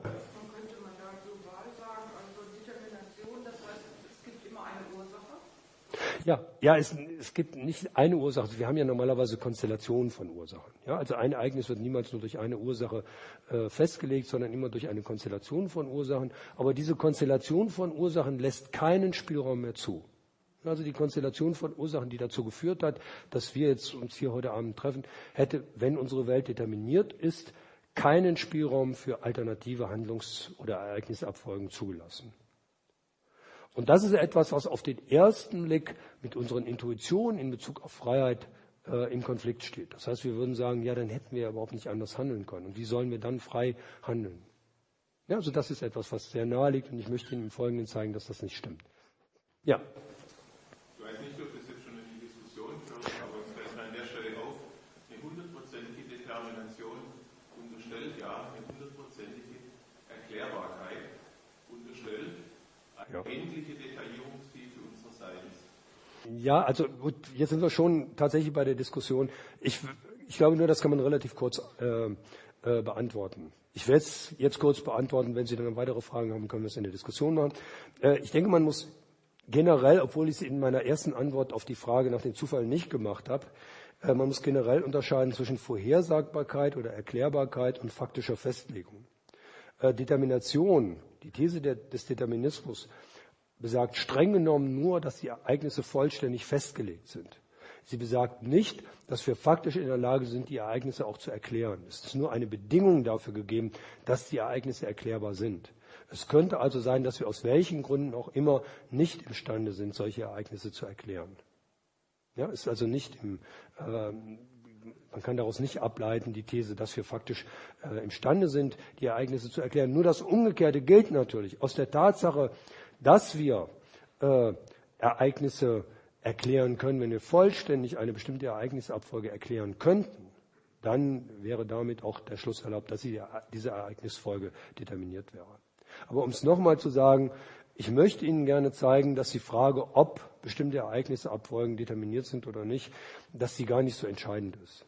Sondern der entscheidende Punkt ist einfach, sind wir imstande, das zu bestimmen, was wir machen, oder wird es von außen oder vom Zufall bestimmt? Und nur dann, wenn wir imstande sind, das zu machen, dann sind wir frei und damit auch verantwortlich. Gegen diese These spricht aber jetzt eine relativ einfache Überlegung. Ich vermute, dass sehr viele von Ihnen sich gedacht haben, na gut, also das, was ich so bisher erzählt habe, das mag ja alles gut und schön sein. Aber im Grunde genommen, wenn wir von Freiheit sprechen, meinen wir doch wesentlich mehr. Ich glaube, man kann an sehr vielen Stellen ansetzen und kann sagen, nein, nein, also da und dort brauchen wir doch mehr. Und ich kann aus wahrscheinlich verständlichen Gründen nicht alle diese möglichen Einwände vorwegnehmen. Aber es gibt einen sehr starken Einwand, den ich bereits erwähnt habe, nämlich die äh, Forderung, dass Freiheit etwas zu tun hat mit Handlungsalternativen. Also wir gehen normalerweise davon aus, dass wenn wir von Freiheit sprechen oder davon sprechen, dass eine Person frei war, dass wir sagen können, die Person hätte unter den gleichen Umständen anders handeln können. Und ich glaube, das ist eine extrem plausible Voraussetzung. Es hat einige Philosophen gegeben, die versucht haben zu zeigen, dass man auf diesen Handlungsalternativen gar nicht bestehen muss. Ich glaube, das ist sehr dass es falsch ist, diese Forderung aufzugeben. Das aus einem ganz einfachen Grund. Nehmen Sie nochmal an, ich wäre, ich hätte irgendeine Norm verletzt, irgendein moralisches Gesetz oder ein juridisches Gesetz verletzt. Ich hätte aber nicht anders handeln können. Dann hätte ich dieses Gesetz nicht einhalten können. Dann hätte ich also gar nicht die Möglichkeit gehabt, dieses Gesetz zu beachten. Wie will man mich dann für die Verletzung dieser Norm verantwortlich machen? Also wenn Sie mich mit 70 in der Stadt erwischen und mein Rechtsanwalt deutlich machen kann, dass ich gar nicht anders hätte fahren können, ich weiß nicht, ob es Rechtsanwälte gibt, die das hinkriegen, aber ähm, dann würde man sagen, nein, dafür kann man mich nicht verantwortlich machen. Und wenn das so ist, und ich glaube, das ist so, dann können wir auf diese Forderung nach alternativen Handlungsmöglichkeiten nicht verzichten im Rahmen einer sinnvollen Theorie von Freiheit. Das Problem dabei scheint aber jetzt zu sein, dass in einer determinierten Welt der Ausgang von Entscheidungen, aber auch der Ausgang von Handlungs- und Ereignisabfolgen festlegt. Also scheint es in einer determinierten Welt überhaupt keine Handlungsalternativen zu geben.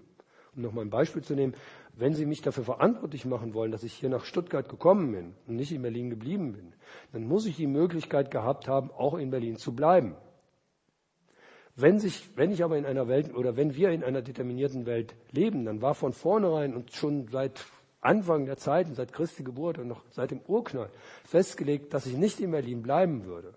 Also, wie, also hatte ich offensichtlich diese alternativen Möglichkeiten nicht. Wie will man mich dann dafür verantwortlich machen? Ich meine, in dem Fall ist die Verantwortung leicht zu tragen. Und es gibt andere Fälle, wo das nicht ganz so einfach ist. Also scheint es diesen Widerspruch von Freiheit und Determination doch zu geben. Und alles das, was ich Ihnen vorher gesagt habe, muss in irgendeiner Art und Weise falsch sein. Gut, ich möchte Ihnen im Folgenden zeigen, dass es nicht so ist. Und zwar nicht, auch das ist jetzt ganz wichtig. Was ich zu machen versuche, ist nicht, ich versuche Ihnen nicht zu zeigen, dass es in einer determinierten Welt noch so ein paar Schlupflöcher gibt von Indetermination, sondern was ich im Folgenden sagen werde oder was ich im Folgenden machen werde, ich versuche Ihnen zu zeigen, dass wenn wir davon sprechen, dass jemand etwas anderes hätte tun können, als er faktisch gemacht hat, dass es nicht davon abhängt, dass das, was er gemacht hat, nicht bestimmt war, dass es ein Zufall war, ob er das machen würde oder nicht, sondern dass wir das sagen einfach dann sagen, wenn das, was er macht, von ihm abhängt, wenn er die Bedingungen dafür hat, die Bedingungen dafür erfüllt, eine bestimmte Sache zu machen. Also nehmen wir mal, bevor ich mit den konkreten Dingen anfange, ein paar Beispiele. Wann sagen wir, dass jemand hätte Klavier spielen können? Wir sagen zum Beispiel, dass jemand, dass ich mich jetzt an dieses Klavier setzen könnte. A, wenn ich Klavier spielen kann. Zweitens, wenn das Klavier einigermaßen gestimmt ist. Drittens, wenn der Schlüssel dafür da ist. Und viertens, wenn, ja, das man vielleicht das noch von der Wand abziehen kann. Also wenn bestimmte Bedingungen dafür vorhanden erfüllt sind, dann könnten Sie auch nach diesem Vortrag sagen können, der hätte eigentlich Klavier spielen können. Hat er nur nicht gemacht. Wir hätten das so gerne gehört. Bei mir wahrscheinlich nicht so, aber äh, das sind die Bedingungen dafür, dass wir davon sprechen. Oder stellen Sie sich vor, Sie würden sagen, ja, der hätte einen Unfall bauen können. Wann sagt man sowas? Zum Beispiel dann, wenn jemand zu schnell gefahren ist oder wenn jemand betrunken war. Dann also, wenn bestimmte nachvollziehbare Bedingungen für das Eintreten des Ereignisses erfüllt sind. Ja, also zu schnell fahren, betrunken sein, wie der Schlüssel für das Klavier ist da. Dann sagen wir, der hätte das machen können oder das hätte passieren können. Wir sagen das nicht, wenn es nur vom Zufall abhängig ist. Und wir sagen sogar in vielen Fällen dann, wenn wir schon genau wissen, dass ein bestimmtes Ereignis eintreten muss oder eintreten musste, es hätte etwas anderes passieren können. Stellen Sie sich vor, äh, Sie sind, gehen zu einem 400-Meter-Lauf. Dann können Sie nachher sagen, eine bestimmte Läuferin hätte durchaus noch weiter laufen können, auch wenn Sie von vornherein wussten, dass sie natürlich nur 400 Meter laufen würde. So lange dauern 400 Meter Läufe normal. Und wann sagen Sie das? Zum Beispiel, wenn die genug Kondition hatte. Sie sagen also, die hätte noch weiterlaufen können, wenn Sie damit hinweisen wollen, wiederum auf eine bestimmte Bedingung, zum Beispiel ausreichende Kondition. Und nicht, es hing nur vom Zufall ab, ob die die 400 Meter laufen würde oder vielleicht 500 Meter. Sie wissen ja von vornherein, die wird nur 400 Meter laufen. Also die Behauptung, jemand kann etwas tun und dann jemand hätte etwas tun können, die richtet sich oder die setzt voraus, dass bestimmte Bedingungen da sind dafür, dass die Person das tut. Also kann Klavier spielen, hat genug Konditionen oder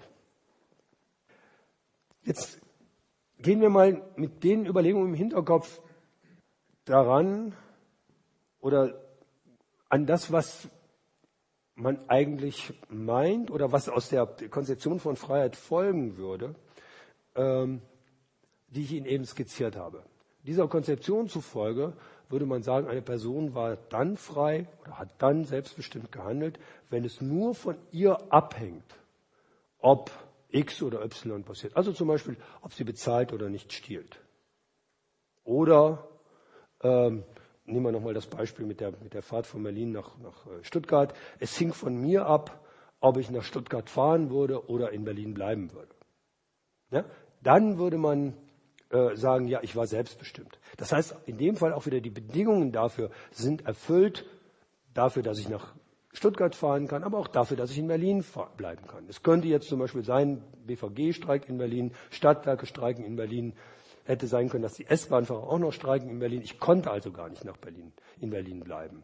Dann würde man sagen, nein, das war überhaupt keine selbstbestimmte Handlung. Der ist einfach von den Umständen aus der Stadt herausgetrieben worden. Es war gerade keine freie Handlung. Wenn das stimmt, und das ist jetzt die entscheidende Überlegung, wenn das stimmt, wenn also die Behauptung, es hängt nur von mir ab, ob X oder Y passiert, äh, wenn das impliziert, dass eine Person selbstbestimmt gehandelt hat, dann heißt das gleichzeitig, dass man vor der Handlung sagen kann, ich kann X und ich kann Y tun. Also, es hing von mir ab, ob ich in Berlin bleiben würde oder ob ich nach Stuttgart fahren würde. Das kann man nur dann sagen, wenn ich in Berlin bleiben kann und wenn ich auch nach Stuttgart fahren kann. Es würde dann nicht gelten, wenn ich gar nicht in Berlin hätte bleiben können. Oder stellen Sie sich vor, ich wäre faktisch in Berlin geblieben, Eisenbahnfahrer, Lokführer haben gestreikt, dann hätte, dann kann man nicht sagen, ich bin also deswegen in Berlin geblieben, weil die Lokführer gestreikt haben. Dann kann man nicht sagen, es hing von mir ab, dass ich in Berlin geblieben bin, sondern es hing gerade nicht von mir ab. Es hing von den Lokführern ab, von Herrn Medorn und Herrn Schell. Das heißt, wenn man sagen kann, ich war selbstbestimmt, es hing von mir ab, ob ich in Berlin bleiben würde oder ob ich nach Stuttgart fahren würde, dann impliziert das bereits, dass man meint, ich kann das eine und ich kann das andere tun. Nur wenn ich beide Optionen habe, kann man sagen, es hängt von mir ab, ob ich die eine oder die andere Option tun werde. Ja? Also wenn man sagt, ich habe selbstbestimmt gehandelt oder ich werde selbstbestimmt handeln oder es wird selbstbestimmt sein, ob ich zahle oder stehle oder ob ich nach Berlin fahre, äh, nach Stuttgart fahre oder in Berlin bleibe, dann impliziert das, dass ich sowohl das eine als auch das andere tun kann. So gebrauchen wir diesen Ausdruck kann. Deswegen habe ich Ihnen am Anfang diese Beispiele genannt. Damit ist gemeint, ich erfülle einfach die Bedingungen. Die Bedingungen sind dafür da, dass ich die eine Handlung ausführe und die andere Handlung ausführe. Dann sagt man vorher, ich kann das eine oder ich kann das andere tun. Wenn das stimmt, dann kann man natürlich nachher sagen, ja, ich hätte in Berlin bleiben können. Aber ich wollte es eben nicht. Oder ich hatte die Überzeugung, dass man zugesagte Vorträge hält. Worauf es ankommt, ist also in dem Fall auch wieder, dass es von mir abhängt. Also auch hier wieder Selbstbestimmung. Es hängt von mir und nicht von den Umständen ab und es hängt von mir ab. Das ist einfach, ich kann es. Diskussion machen wir danach, ja? Also jetzt nur Verständnisfragen. Ich, ich glaube, Sie waren zuerst. Die Dame, ja, genau.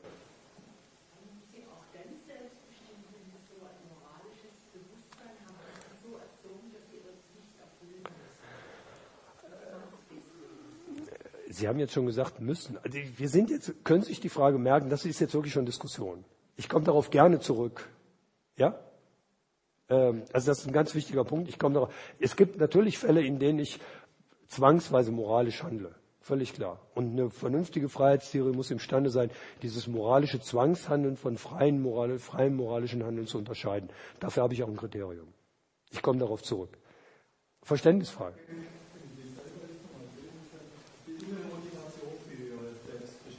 Ja.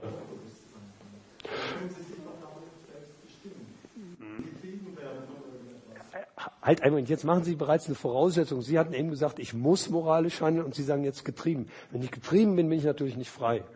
Aber nicht immer dann, wenn ich nach bestimmten, von bestimmten Überzeugungen motiviert handle, bin ich von diesen Überzeugungen auch getrieben. Ja, ich kann die Überzeugung haben, dass äh, zugesagt, dass ich zugesagte Vorträge halte, auch dann, wenn ich so schrecklich krank bin, wie das jetzt im Moment der Fall ist. Dann würde man nicht sagen, ich bin von dieser Überzeugung getrieben. Ich habe dafür noch ein etwas genaueres Kriterium. Ich würde das Kriterium jetzt nicht gerne nennen, ich mache es lieber nachher, weil sonst die Sache zu sehr auseinandergerissen wird.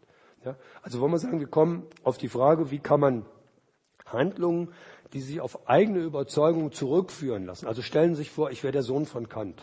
Also Kant hatte bekanntlich keine Kinder, aber stellen Sie sich vor, ich wäre sein Sohn und ich wäre nach den Prinzipien seiner Moralphilosophie von ihm erzogen worden. Dann könnte man sich sehr wohl vorstellen, dass es in der Diskussion über die Kritik der praktischen Vernunft tatsächlich auch diskutiert worden. Es wäre, gibt die Möglichkeit oder die, die Option eines moralischen Zwangscharakters. Jemand, der gar nicht anders kann, als bestimmten moralischen Prinzipien entsprechend zu handeln. Und der wäre sicherlich nicht frei. Und mit anderen Worten, eine sinnvolle Theorie von Freiheit muss diese Unterscheidung machen können. Darauf komme ich nachher zurück. Okay? Also bleiben wir noch Verständnisfragen zu dem Punkt. Gut, ich habe gesehen, dass Sie sich auch gemeldet haben. Gut, machen wir es nachher. Ja? Gut, also wir kommen auf den Punkt nachher zurück. Ja? Bleiben wir an der Stelle einfach nur mal dabei, wenn eine Person selbst, wenn es wirklich von einer Person abhängt, ob sie A oder B macht, dann heißt das, dass sie A und B machen kann. Das heißt, man kann nachher sagen, sie hätte etwas anderes machen können. Der moralische Zwangscharakter, und das ist vielleicht an der Stelle der Entscheidung, von dem moralischen Zwangscharakter würden wir sagen, nee, der kann gar nicht anders handeln. Wenn der vor der Kasse steht, der muss bezahlen. Insofern würde man von dem sagen, nee, der war auch gar nicht selbstbestimmt.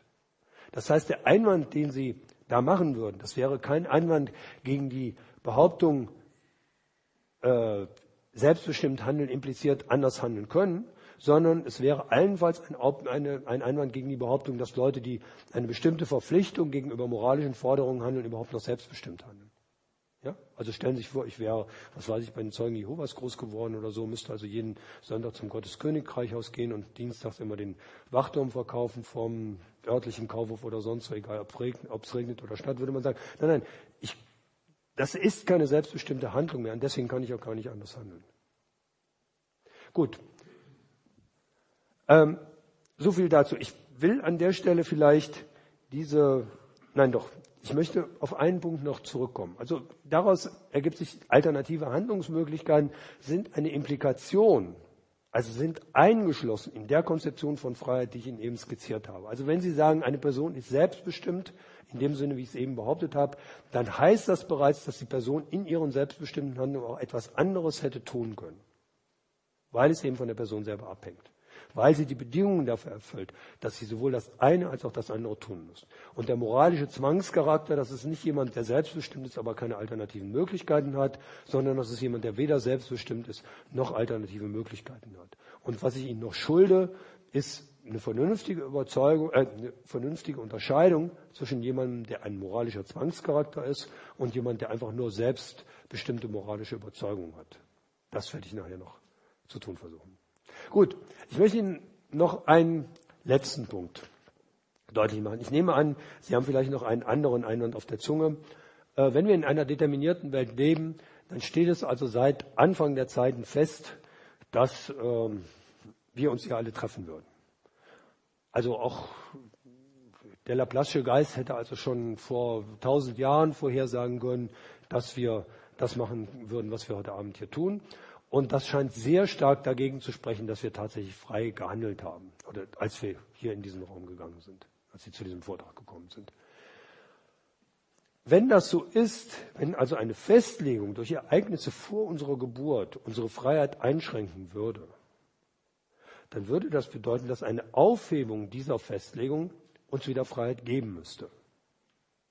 Nachvollziehbar? Gut, überlegen wir mal, ob das funktioniert die auf, stellen, stellen Sie sich mal vor, Sie könnten also nach Belieben die Determination aufheben. Heben Sie die mal vor meiner Geburt auf. Würde mir das mehr Freiheit bringen? Offensichtlich nicht. Aus dem einfachen Grunde, weil ich vor meiner Geburt noch nicht lebe. Also wenn da irgendwelche der Geburt. Äh, die, die, dann vor der Zeugung. Also das ist jetzt nach, je nachdem, nach dem juristischen aber gut, also sagen wir vor der Zeugung. Okay? Gut, also dann vor der Zeugung existiere ich noch nicht. Und insofern kann ich natürlich dadurch keine zusätzlichen Freiheitsspielräume gewinnen.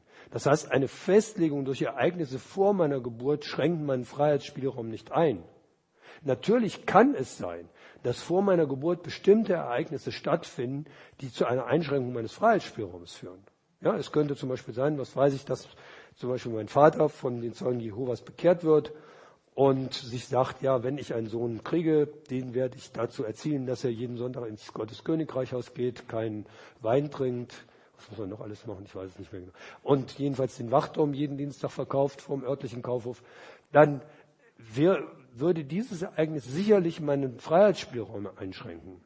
Aber nicht deswegen, weil, das, weil mein Vater vor meiner Geburt bekehrt worden ist, sondern einfach durch das, was nach meiner Geburt mit mir passiert. Und das kann man nach den Kriterien, die ich Ihnen bereits genannt habe, bereits als Einschränkung von Freiheit charakterisieren. Und diese Einschränkung meiner Freiheit wäre in keiner Weise geringer, wenn mein Vater erst nach meiner Geburt von den Zeugen Jehovas bekehrt worden wäre und mich dann eben entsprechend erzogen hätte. Also eine Aufhebung der Determination oder für die Einschränkung der Freiheit kommt es nicht an, darauf an, ob die Ereignisse, die meine Freiheit einschränken, vor meiner Geburt oder nach meiner Geburt stattgefunden haben, sondern einfach, ob diese Ereignisse tatsächlich meine Selbstbestimmung einschränken oder nicht. Nun könnte man sich überlegen, ich will diesen Punkt aus Zeitgründen überschlagen, äh, viele Freiheitstheorien gehen davon aus, dass wirkliche Freiheit davon abhängt, äh, ich habe ungefähr eine Dreiviertelstunde bisher. Kann das sein? Gut, da habe ich also noch einen Moment Zeit. Gut. Ähm, ist doch. Ähm, nun könnte man sich überlegen, naja gut, also Aufhebung der Determination vor der Geburt ist vielleicht tatsächlich nicht so eine gute Idee, aber es muss doch in einem Entscheidungsprozess einen Moment geben, wo man sich für das eine und gegen das andere entscheiden kann. Und dieses sich für das eine und für das andere entscheiden heißt einfach, dass es nicht determiniert ist, ob man sich für das eine oder für das andere entscheidet. Das heißt einfach Freiheit. Und das ist genau die Freiheit, die es in einer determinierten Welt nicht gibt. Und deswegen ist das, was ich Ihnen bisher gesagt habe, an irgendeiner Stelle falsch. Überlegen Sie sich mal, ob das wirklich mehr Freiheit bringen würde. Stellen Sie sich zu dem Zweck vor, Sie würden eine Entscheidung machen, ob Sie Philosophie studieren wollen oder Aluminiumschweißer werden wollen. Sie haben also in Ihrem ganzen bisherigen Leben eine Leidenschaft fürs Aluminiumschweißen entwickelt. Ja, das ist etwas, da haben Sie Ihre ganze Kindheit lang von geträumt. Und jetzt stehen Sie gerade vor der Frage, machen Sie eine Lehre als Aluminiumschweißer oder fangen Sie ein Philosophiestudium an? Und Sie, dieser Entscheidungsprozess, damit die Sache etwas einfacher ist, nehmen wir an, der, der dauert genau eine Woche und in der ersten Hälfte der Woche wägen Sie die Argumente ab, die für, das, für eine Lehre als Aluminiumschweißer sprechen. In der zweiten Hälfte, dann kommt dieser Moment von Indetermination, von Unbestimmtheit, die dieser Vorstellung zufolge das eigentliche Kennzeichen von Freiheit ist. Und dann in der zweiten Hälfte der Woche wägen Sie die Argumente ab, die für das Philosophiestudium sprechen würden. Was wäre die Konsequenz? Die Konsequenz wäre, dass sämtliche Argumente, die eigentlich Ihre Argumente und Ihre Wünsche sind, die für das Aluminiumschweißen sprechen, völlig wirkungslos wären. Das heißt, sie hätten einen völlig irrationalen Entscheidungsprozess. Das würde ihre Freiheit nicht einschränken, sondern es würde einfach ihre Fähigkeit zu rationalen Entscheidungen einschränken. Es hätte auch zur Folge, dass alles, all die Erfahrungen, die sie vorher gemacht haben, wie gesagt, es gibt so einen Nullpunkt innerhalb dieses Entscheidungsprozesses, all die Erfahrungen, die sie vorher gemacht haben, Vielleicht all die schrecklichen Erfahrungen beim Lesen philosophischer Bücher, die Sie eigentlich davon abhalten sollten, dieses Studium zu machen. Diese Erfahrungen werden wirkungslos, weil es innerhalb dieses Entscheidungsprozesses so einen Nullpunkt gibt. Das wäre keine rationale, selbstbestimmte Entscheidung mehr, sondern eine völlig irrationale Entscheidung. Wenn Sie es noch anders illustrieren wollen, stellen Sie sich ein Hearing im Bundestag vor. Ja, zur, was soll jetzt wieder geben, Gesundheitsreform oder Mindestlohn, genau, ja. Nehmen wir Mindestlohn. Ähm, in der ersten Hälfte dieser Woche kommen all die Experten zu Wort, die für oder gegen für den Mindestlohn sind. Also Herr Zumwinkel darf nochmal in der Öffentlichkeit auftreten, ein paar andere Leute ebenfalls. In der zweiten Hälfte der Woche tauchen die Experten auf, die dagegen sind. Wenn Sie genau, wenn Sie genau dieses Kriterium auf diesen Entscheidungsprozess übertragen würden, dann wären all die Argumente, die für den Mindestlohn vorgebracht werden, für die eigentliche Entscheidung wirkungslos. Weil in der Mitte dieser Woche eben gerade nicht eine Tendenz jetzt erstmal diesen Argumenten vorhanden, äh, zu folgen vorhanden ist, sondern eben genau dieser Nullpunkt in der Mitte der, dieser Woche, in der Mitte dieses Entscheidungsprozesses soll es ja gerade unbestimmt sein. Es darf nicht festgelegt werden durch das, was vorher ist. Und auch alle Erfahrungen, die man vorher mit der Einführung von Mindestlöhnen oder der Nicht-Einführung von Mindestlöhnen gemacht hat, werden wirkungslos in Bezug auf die eigene, eigentliche Entscheidung. Das wäre eine höchst irrationale Entscheidung. Deswegen also ist auch an der Stelle, würde auch an der Stelle die Aufhebung von Determination nicht zu einer Steigerung von Freiheit, sondern einfach nur zu einem Mehr an Zufall führen. Also alle die Argumente sprechen dagegen, dass man durch die Aufhebung von Determination mehr Freiheit gewinnt. Ja.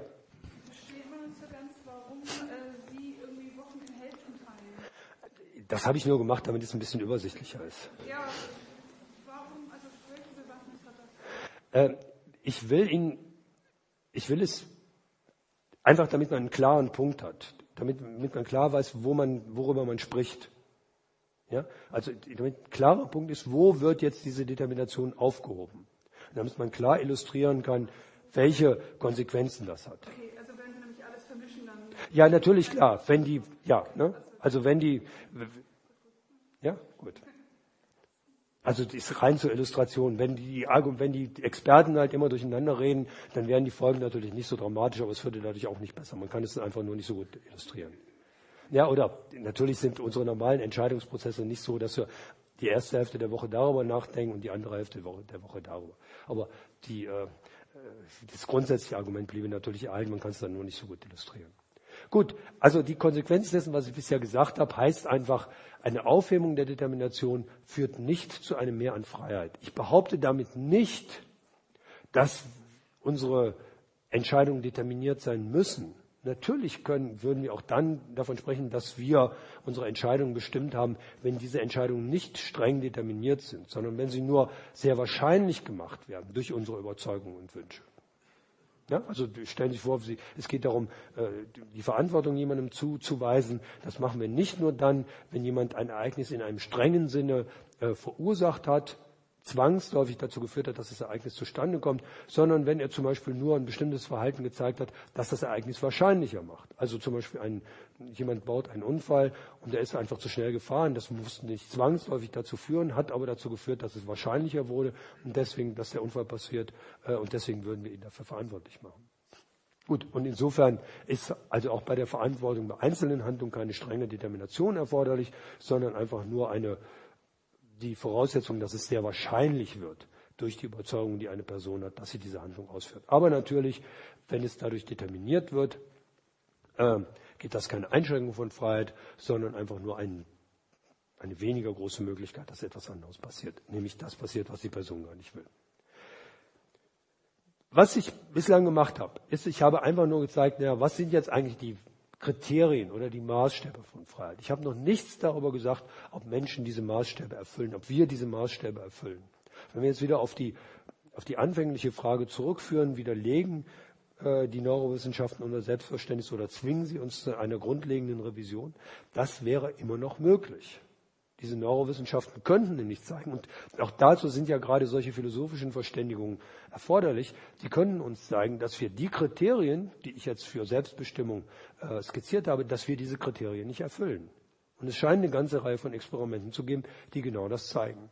Das bekannteste Experiment geht auf den amerikanischen Neurobiologen Benjamin Libet zurück. Ich vermute mal, dass wenn Sie sich für diese Frage interessieren, Sie auch dieses Experiment schon kennen. Wer kennt dieses Experiment? Gut, dann ja, gehe ich da nur ganz kurz drauf ein und werde ein paar kritische Punkte und werde dann gleich auf was anderes eingehen. Ähm, Benjamin Libet hat 1983 ein Experiment gemacht, in dem er herausfinden wollte, ob Menschen imstande sind, ihre Handlungen durch ihre eigenen Entschlüsse zu bestimmen. Er machte dazu eine Untersuchung, in der er drei äh, Dinge zueinander in Beziehung setzte, nämlich einen bewussten Willensakt, nämlich den Willensakt, ich will meine Hand bewegen, eine bestimmte Handlung, nämlich die Bewegung dieser Handlung, und eine bestimmte Aktivität im Gehirn, nämlich das sogenannte Bereitschaftspotenzial. Dieses Bereitschaftspotenzial ist eine Aktivität in den Arealen des Gehirns, die vermutlich für die Vorbereitung von willentlichen Handlungen verantwortlich sind. Und dieses Bereitschaftspotenzial ist etwas, was Sie nicht unmittelbar bewusst beeinflussen können. Libet hatte die Erwartung, äh, also Sie sehen das hier nochmal, die Versuchsperson hatte die Aufgabe, eine beliebige Bewegung zu einem eine einfache Bewegung, nämlich eine Handbewegung zu einem beliebigen Zeitpunkt auszuführen. Sie sollte dabei mit Hilfe einer Uhr feststellen, wann sie den Entschluss gefasst hat. Und gleichzeitig hat Libet dieses äh, Hirnpotenzial abgeleitet und hat dann ähm, zueinander in Beziehung gesetzt, den Zeitpunkt des Willensaktes, den Zeitpunkt der Handlung und den Zeitpunkt der Entstehung dieses Bereitschaftspotenzials. Also den Zeitpunkt der Hirnaktivität, die diese Handlung offenbar steuerte. Was jetzt sich dabei herausgestellt hat, Libets Erwartung war, es kommt, er tritt erst der bewusste Wunsch auf, dann findet eine bestimmte Gehirnaktivität statt, die die Handlung vorbereitet und dann wird die Handlung ausgeführt. Faktisch äh, stellte sich aber genau die umgekehrte Reihenfolge äh, heraus. Es trat erst das Gehirnpotenzial auf, dann äh, fassten die Versuchspersonen den bewussten Wunsch und dann kam es zu der Handlung. Und das ist häufig so interpretiert worden, dass unsere Handlungen nicht durch uns selbst, sondern durch unbewusste Gehirnpotenziale gesteuert werden. Und wenn das tatsächlich so wäre, dann wären wir in der Tat auch nicht frei nach dem Begriff von Freiheit, den ich Ihnen eben skizziert habe. Dann könnte man nicht sagen, wir handeln selbstbestimmt, sondern dann müsste man sagen, das, was wir tun, wird durch unbewusste Aktivitäten unseres Gehirns bestimmt. Und wenn wir denken, wir haben das selbst verursacht, naja, dann ist das einfach eine Illusion, die wir uns gemacht haben. Äh, genauso sind diese äh, Versuche lange Zeit interpretiert worden. Das heißt, es ist gesagt worden, dieser Willensakt ist im Grunde genommen nur ein wirkungsloses Nachspiel. Sie haben hier das unbewusste Gehirnpotenzial, dann kommt der bewusste Wunsch und dann kommt die Muskelaktivierung. Ich glaube, dass das falsch ist. Äh, es gibt eine ganze Reihe von Gründen dafür. Ich will Ihnen nur die wichtigsten nennen. Der zentrale Grund ist, dass die Versuchspersonen in diesem Versuch überhaupt keine wirkliche Entscheidung treffen konnten. Die hatten von vornherein die Aufgabe, dass durch die Instruktionen, die sie am Anfang des Versuchs erhielten, 40 Mal hintereinander, das, in diesen Experimenten kann man diese Bewegung nicht nur einmal ausführen, sondern es muss mehrmals gemacht werden, damit man dieses Gehirnpotenzial über eine Mittelung herausrechnen kann. Die muss also 40 Mal wiederholt werden. Und die Versuchspersonen haben einfach am Beginn dieses Versuches, mussten sie diese Entscheidung treffen, ja, ich mache das jetzt einfach 40 Mal, mal ein bisschen früher, mal ein bisschen später, aber ich mache dasselbe 40 Mal. Und wenn das so ist, dann kann man natürlich nicht davon sprechen, dass das, was die Versuchspersonen tun werden, durch das Bereitschaftspotenzial, durch das, was im Gehirn passiert, festgelegt wird. Es wird festgelegt durch die Instruktion, durch das, was der Versuchsleiter sagt. Und man kann sich natürlich fragen, naja, die Frage, ob jetzt dieses Bereitschaftspotenzial, also diese Hirnaktivität festlegt, dass die Versuchsperson die eine und die andere Hand bewegt, das, die Frage ist da, da, danach einfach noch offen. Stellen Sie sich also vor, Sie seien der berühmte Bewohner eines berühmten hellgestrichenen Hauses in der westlichen Hemisphäre. Sie hätten in der einen Hand eine Packung Pretzel und in der anderen Hand oder unter der anderen Hand einen roten Knopf und Sie hätten Ihr Bereitschaftspotenzial sehr angestiegen und Sie hätten sowohl die eine als auch noch die andere Möglichkeit. Sie haben dann einen relativ großen Entscheidungsspielraum noch in diesem Moment. Und die Frage ist, naja, also legt dieses Bereitschaftspotenzial fest, dass die Versuchsperson wirklich die eine und nicht die andere Hand bewegen wird. Wir haben dazu einen Versuch gemacht in Magdeburg. Das hat sich herausgestellt, nein, die können auch noch die andere Hand bewegen. Was übrigens nach den, nach den Kenntnissen, die man vorher schon hatte, also die Untersuchungen zum Bereitschaftspotenzial sind von Kornhuber und Dick in den 60er Jahren gemacht worden, auch zu erwarten war. Ja.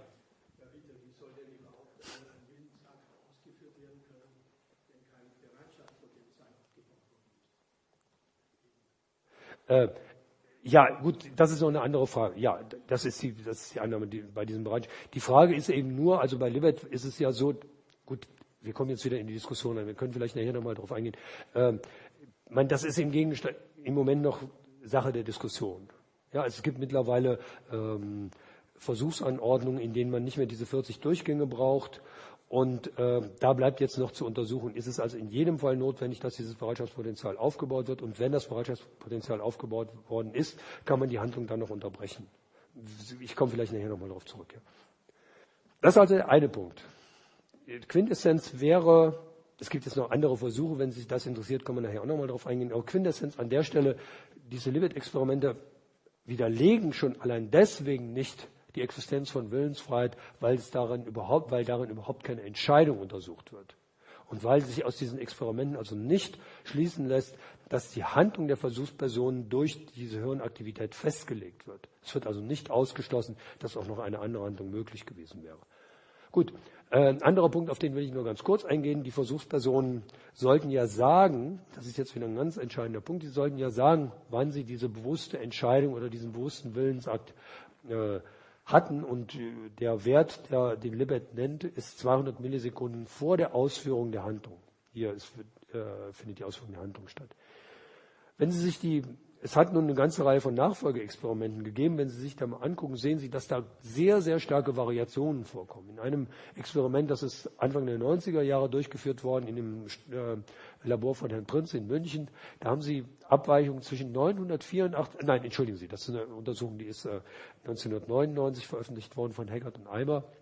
Da haben Sie eine Abweichung zwischen 984 und 4 Millisekunden. Das Interessante daran ist, dass das betrifft zwei Versuchspersonen in diesem Versuch, da tritt der Wunsch wesentlich früher auf als dieses Gehirnpotenzial. wenn Sie dieses Gehirnpotenzial also als die Ursache der Bewegung betrachten und als die Ursache des Wunsches, dann hätten Sie in dem Falle den merkwürdigen Fall, dass die Ursache äh, später auftaucht als die Wirkung. Und das kommt sonst eigentlich in, der, in unserer Welt nicht so häufig vor. Also spricht das sehr, sehr stark gegen diese Interpretation. Ähm, bei Libet sind diese Abweichungen nicht ganz so groß. Dann gibt es aber einen anderen Versuch, das ist jetzt der, der Anfang der 90er Jahre in München durchgeführt worden ist. Da geben Versuchspersonen Zeiten an, die liegen 800, also fast eine ganze Sekunde nach der Ausführung der Handlung. Das spricht dafür, dass die Angaben der Versuchsperson extrem unzuverlässig sind. Und dafür spricht auch ein anderer Versuch, der ist 2002 veröffentlicht worden von Trevor und Miller. 40 Prozent der Versuchspersonen geben einen Zeitpunkt für ihren bewussten Wunsch an, der nach der Ausführung der Handlung liegt.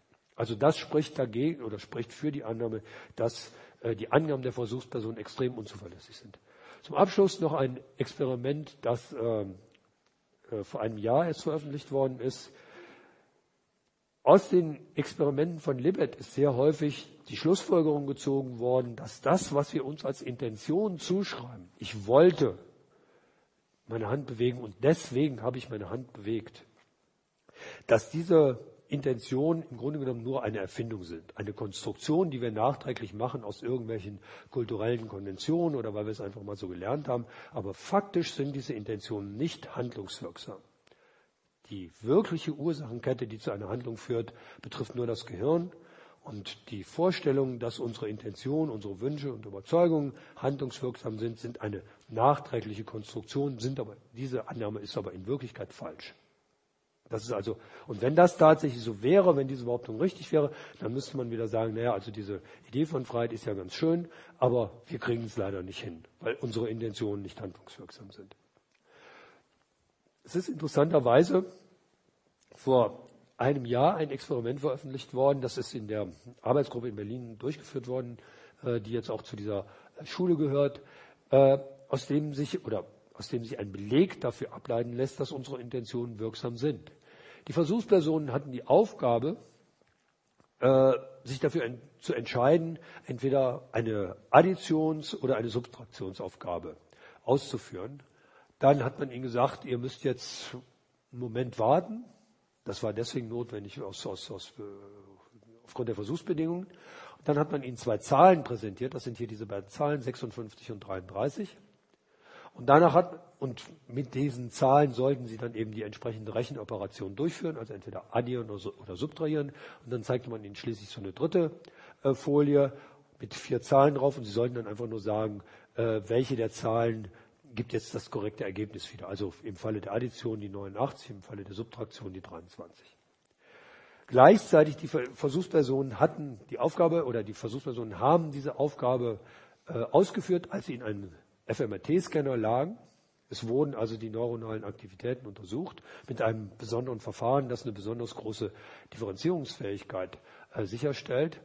Und was man machen konnte, man konnte auf der Basis dieser Hirnaktivität in 71 Prozent der Fälle sagen, ob die Versuchspersonen addieren oder subtrahieren würden. Und der entscheidende Punkt dabei ist jetzt, Sie sehen hier die Aktivitäten, also eine grafische Darstellung dieser Aktivitäten.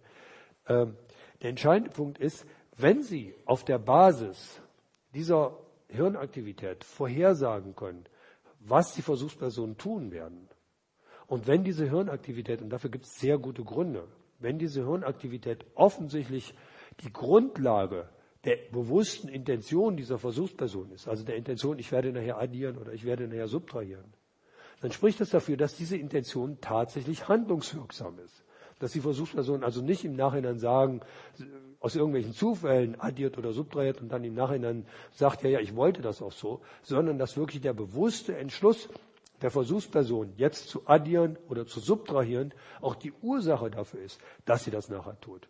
Dass also die Intention der Versuchsperson auch handlungswirksam ist. Das wird durch dieses Experiment natürlich nicht endgültig belegt oder bewiesen, aber dieses Experiment bietet zumindest einen zusätzlichen Grund zu der Annahme, dass unsere Intentionen handlungswirksam sind. Ich komme damit zum Schluss. Was ich Ihnen zu zeigen versucht habe, ist, dass auch die Diskussion über die Willensfreiheit und auch die entsprechenden naturwissenschaftlichen Experimente nicht dafür sprechen, dass es einen prinzipiellen Konflikt zwischen Wissenschaft und Menschenbild gibt. Zumindest in diesem Bereich äh, müssen wir nicht befürchten, gekränkt zu werden in dem von Freud äh, gemeinten Sinn. Und ich habe am Anfang versucht zu zeigen, dass es solche Kränkungen auch vorher in der Wissenschaftsgeschichte nicht gegeben hat. Was es gegeben hat, waren Befürchtungen in dieser Richtung. Aber faktisch ist es nicht zu einer solchen Degradierung des Menschen gekommen. Ich habe weiterhin versucht zu zeigen, dass die wissenschaftliche Entwicklung dazu führt, dass wir bessere Erklärungen für zentrale menschliche Fähigkeiten gewinnen. Ich habe das erst versucht an dem Beispiel der Lebenskraft deutlich zu machen und dann etwas ausführlicher jetzt an dem Beispiel von Willensbildungsprozessen. Also diese psychologischen und neurowissenschaftlichen Experimente helfen uns besser zu verstehen, wie menschliche Willensakte zustande kommen. Ähm, ich habe außerdem versucht zu zeigen, dass Willensfreiheit nicht an übernatürliche Merkmale gebunden sind, äh, gebunden ist, so wie man mal unterstellt hat, dass Leben oder geistige Fähigkeiten an übernatürliche Merkmale gebunden sind, sondern einfach nur daran, dass Personen so handeln, wie es ihren eigenen Überzeugungen und Wünschen entspricht. Und schließlich, dass Freiheit und Determination miteinander vereinbar sind. Dass Freiheit also eine natürliche Eigenschaft ist, die man untersuchen kann. Und wenn man sie untersucht hat, versteht man besser, wie, die, wie sie funktioniert, aber man widerlegt sie dadurch nicht. Vielen Dank.